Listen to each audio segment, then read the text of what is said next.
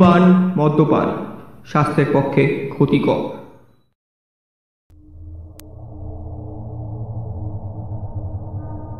বাংলা সাহিত্যের বাছাই করা কিছু গল্প নিয়ে আমাদের নিবেদন গল্পগুচ্ছ।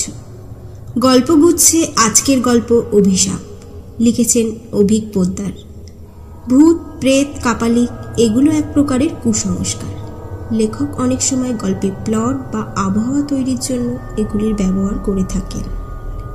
ভূত বা প্রেতের বাস্তবে কোনো অস্তিত্ব নেই। দ্য বং ফ্রিকোয়েন্সি কোনো রকম কুসংস্কারকে সমর্থন করে না। গল্পের মুখ্য চরিত্রে বাঘমুন্ডি থানার কনস্টেবল। গল্প পাঠে শুভজিৎ। গল্পের সূত্রধর আমি, অয়ন্তিকা। শুরু হচ্ছে অভিক পোদ্দারের লেখা গল্প অভিশাপ।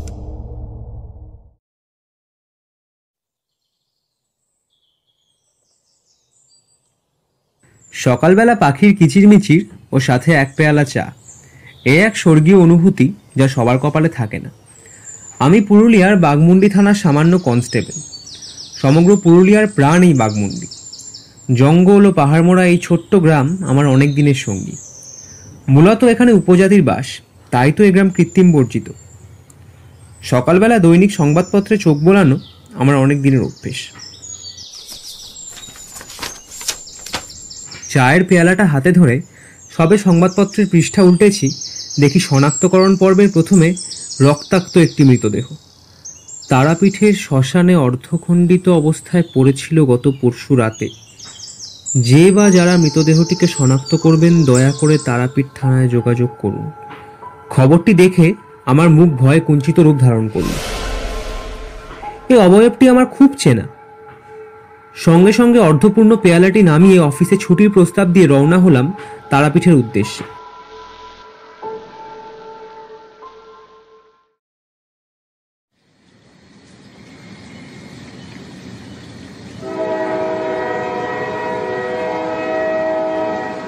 পুরুলিয়া স্টেশন থেকে মাতারা এক্সপ্রেস ধরে ঘণ্টা দুয়েকের মধ্যে পৌঁছে গেলাম তারাপীঠ স্টেশনে।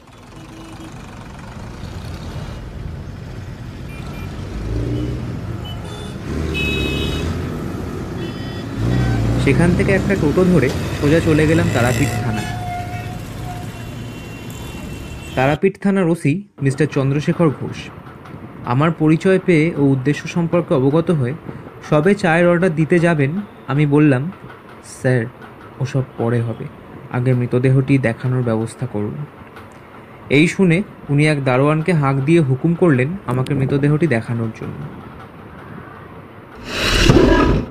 সাথে সাথে আমি চেয়ার ছেড়ে উঠে দারোয়ানের সঙ্গে থানার কোণের একটি ঘরের দরজার সামনে উপস্থিত হলাম।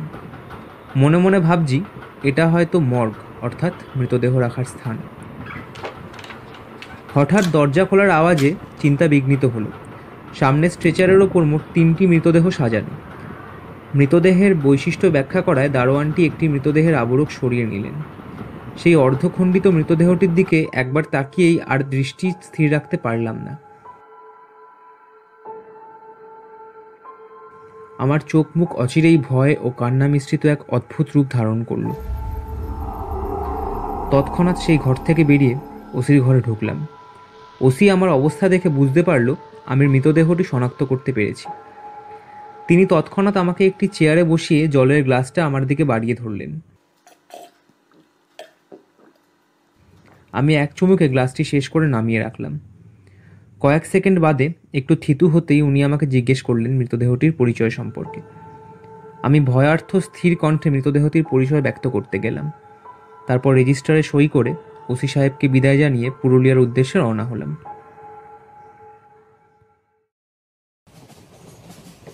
ট্রেনে উঠে আমি উত্তেজনার কান্নায় ভেঙে পড়লাম। সেই দেখে দু তিনজন আর চোখে আমার দিকে চাইলো, কিন্তু কেউ কিছু বলল না।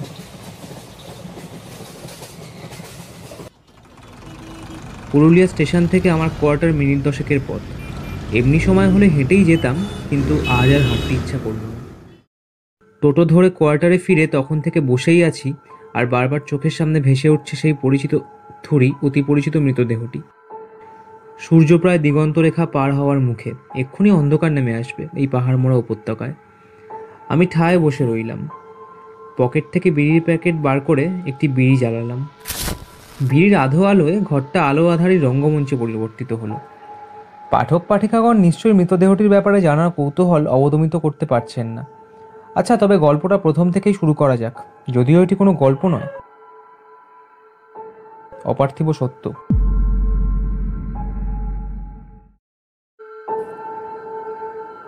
মর্গে চিহ্নিত মৃতদেহটি আমাদের থানার প্রাক্তন এসআই মিস্টার শঙ্খদীপ হাজরার।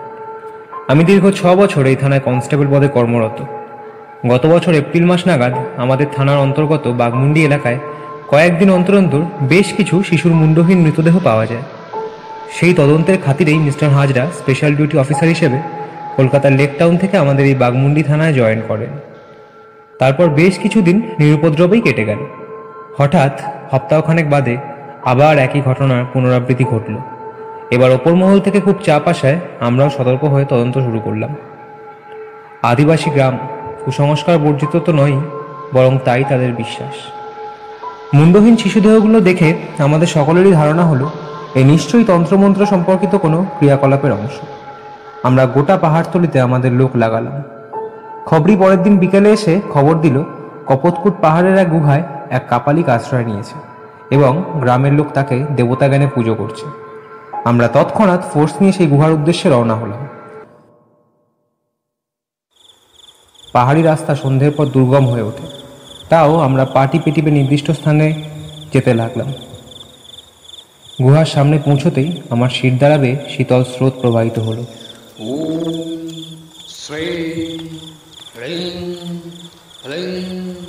বজ্র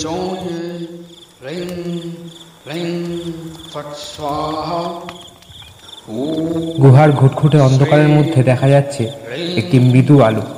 তাতে একজন মানুষের অবয়ব ফুটে উঠছে। আমি আর স্যার মানে মিস্টার হাজরা, বাকিদের ওখানে দাঁড়াতে বলে ধীর পায়ে ভেতরে প্রবেশ করলাম। সেই রাত্রে আমি এক ভয়ানক অভিজ্ঞতার সাক্ষী হলাম, যা আজও মাঝে মাঝে আমার চোখের সামনে ভেসে ওঠে। গুহার এক প্রান্তে একটি অগ্নিকুণ্ড মৃদু শিখায় জ্বলছে। সামনে বসে আছে জটাজুটোধারী এক তান্ত্রিক। পরনে রক্তবস্ত্র, গলায় ও হাতে বীজের মালা, মুখ ও কপাল সিঁদুরে মাখো, হাতে একটা চিমটা। চিমটা করে কি যেন অগ্নিকুণ্ডে ফেলছে আর অনবরত মন্ত্র উচ্চারণ করছে। সে কি ভয়ানক মন্ত্র ও ততোধিক ভয়ঙ্কর তার গলার স্বর। কিছুটা সামনে যেতেই আমরা ভয় এক মুহূর্ত থমকে গেলাম। তান্ত্রিকের সামনে একটি বিশালাকার পাত্রে রাখা রয়েছে, কতগুলি শিশুর কাটা মস্তক। সেই মস্তকে চোখ বলে কোনো বস্তু ছিল না, শুধুমাত্র অবয়বটি যে অবশিষ্ট। তান্ত্রিক তার চিমটার মাধ্যমে সেখান থেকে রক্ত মিশ্রিত মাংসপিণ্ড তুলে মন্ত্র পড়ে তা অগ্নিকুণ্ডের মধ্যে নিক্ষিপ্ত করছে। এমন সময় এসআই সাহেব পিস্তল লোড করে দৌড়ে সেই তান্ত্রিককে চেপে ধরলেন। হঠাৎ করে অবস্থার জন্য তান্ত্রিক মোটেই প্রস্তুত ছিল না। আমি গিয়ে হ্যান্ডকাফ পরিয়ে দিলাম। তারপর গুহা থেকে টেনে বার করে নিয়ে এলাম থানাতে। জেরা চলল সারা রাত ধরে। থানাতে এখন শুধুমাত্র আমি আর এসআই সাহেব। জেরা চলাকালীন জানা গেল, তান্ত্রিক সিদ্ধিলাভের একদম দোরগোড়ায়। আর মাত্র একটি মহাযজ্ঞ সম্পন্ন করতে পারলেই সে হবে ঐশ্বরিক ও মহাজাগতিক সকল ক্ষমতার অধিকারী। সেই প্রতি সোম ও শুক্রবার গ্রামের একটি করে শিশুকে তুলে এনে বগলা মায়ের কাছে বলি দিত। আমি সেলের বাইরে থেকে সমস্ত কথা শুনছিলাম। তান্ত্রিক একে একে সেই রক্ত জল করা ঘটনা বিবৃত করতে থাকল। প্রথমে শিশুগুলোর মাথা মুন্ডন করে তাদের যৌনাঙ্গের রক্ত একটি খুলির ভিতর রাখত। তারপর শিশুটি যখন ব্যথায় ছটফট করছে, তখন একটি কুপড়ি দিয়ে এক কোপে তার মুন্ডচ্ছেদ করত। তারপর সেই যৌনাঙ্গ সমেত খুলিটি নিয়ে শুরু হতো মূল কার্যকলাপ। একটু বলার পরই আইসি সাহেব ওকে থামতে বললেন। আমিও একটা সিগারেট খেতে বাইরে গেলাম। ফিরে আসছি। এমন সময় হঠাৎ দেখি সেই তান্ত্রিক বেরিয়ে আসছে। আমি ঝটপট সিগারেট ফেলে দরজার দিকে এগোতেই সাহেব আমাকে বলল ওকে যেতে দাও আর তুমি ভেতরে এসো। কথা আছে। আমি দিকবিদিক শূন্য হয়ে চেয়ে রইলাম। তান্ত্রিকটি থানা থেকে বেরিয়ে আমার চোখের আড়াল হতেই আমি তড়িঘড়ি আইসি সাহেবের ঘরে গেলাম।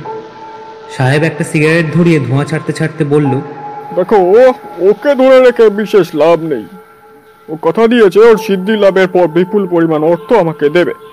সেই জন্য আগামী শুক্রবার আমি ওর গুহায় যাব। এখন থানায় আমি আর তুমি ছাড়া কেউ নেই তাই অর্থ বেশি ভাগ হবে না। তুমি ব্যাপারটা চেপে যাও। আমি বললাম সাহেব এ কি উচিত হবে? সাহেব বলল বেশি কথা না বলে রাজি হয়ে যাও। অগত্যা পরে পস্তাবে। আমিও নিরুপায় হয়ে লোভে পা বাড়ালাম। কাঁপা কাঁপা স্বরে জিজ্ঞেস করলাম সাহেব আসামির কি হবে? ওপর মহল থেকে তো চাপ আসছেই। সাহেব ঠান্ডা স্বরে বলল সে কোনো এক হাবাগোবা আদিবাসীকে তো চাপকে স্বীকার করিয়ে নেওয়া যাবে। যেমন কথা তেমন কাজ। পরদিন সকালেই এক আদিবাসীকে ধরে আনা হলো। খুব মারধরের পর সে স্বীকারোক্তির কাগজে সই করল। তার মাতৃহীন পুত্রকে সকলের অজান্তেই সেই তান্ত্রিক তুলে নিয়ে গেল যজ্ঞের বলির উদ্দেশ্যে। ধীরে ধীরে আমি এই ঘৃণ্য অপরাধের অংশ হয়ে উঠলাম।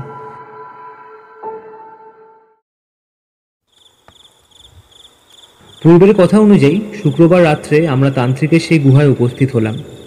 তান্ত্রিক মন্ত্র জপ করছিল আর আমরা তার থেকে একটু দূরে চুপ করে বসেছিলাম। তান্ত্রিক যথারীতি প্রথমে সেই শিশুর যৌনাঙ্গ কেটে পাত্রে রাখল। তারপর মন্ত্র উচ্চারণ করতে লাগল।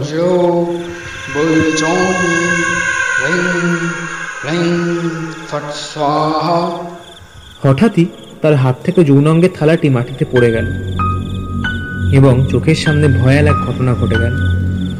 অগ্নিকুণ্ডের ভেতর থেকে বেরিয়ে এলো অনেক শিশুর মিশ্রিত আর্তনাদ ও অর্থহাস্যের মিশ্রিত আওয়াজ। আমরা ভয় সরে আসতেই দেখতে পেলাম সেই অগ্নিকুণ্ড থেকে ক্রমে ছায়ামূর্তি নির্গত হয়ে তান্ত্রিককে গ্রাস করছে। আমরা এক মুহূর্ত ওখানে না দাঁড়িয়ে বাইরে দৌড়ে এলাম। তারপর কোয়ার্টারে সে রাত্রিটা সাহেব ও আমি সাহেবের ঘরে কাটালাম। ভয়ের সে রাত যেন সত্তরের জীবনেও কখনো না আসে।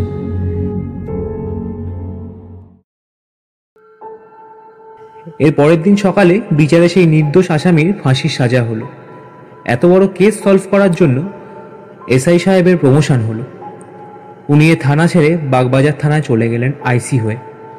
তারপর থেকে তার সাথে আমার আর যোগাযোগ নেই। ভাবতে পারিনি কখনো ওনাকে এভাবে দেখতে হবে। শুনেছিলাম ওই আসামি ফাঁসির মঞ্চে দাঁড়িয়ে বলেছিলেন আর বিচার। প্রভু ঠিক করবেন। তবে কি ওই আসামি অভিশাপেই আজ সাহেবের এই পরিণতি হলো? নাকি লোভের বসে ওই কেসটা মিথ্যে সাজানোর অপরাধে মৃত শিশুগুলো তাকে এ শাস্তি দিল তা আপনারাই বিচার করুন। এসব ভাবছি হঠাৎ বুঝতে পারলাম চারদিকটা ঘুটঘুটে অন্ধকার হয়ে আসছে। অন্ধকার যেন ক্রমশ আমাকে ঘিরে ধরছে। সে অপরাধে তো আমিও সামিল ছিলাম। তবে কি আমার পরিণতিও মর্মান্তিক?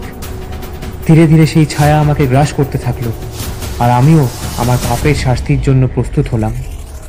পাপ কখনোই চাপা থাকে না। কালের নিয়মে তা দোষীকে শাস্তি প্রদান করবেই।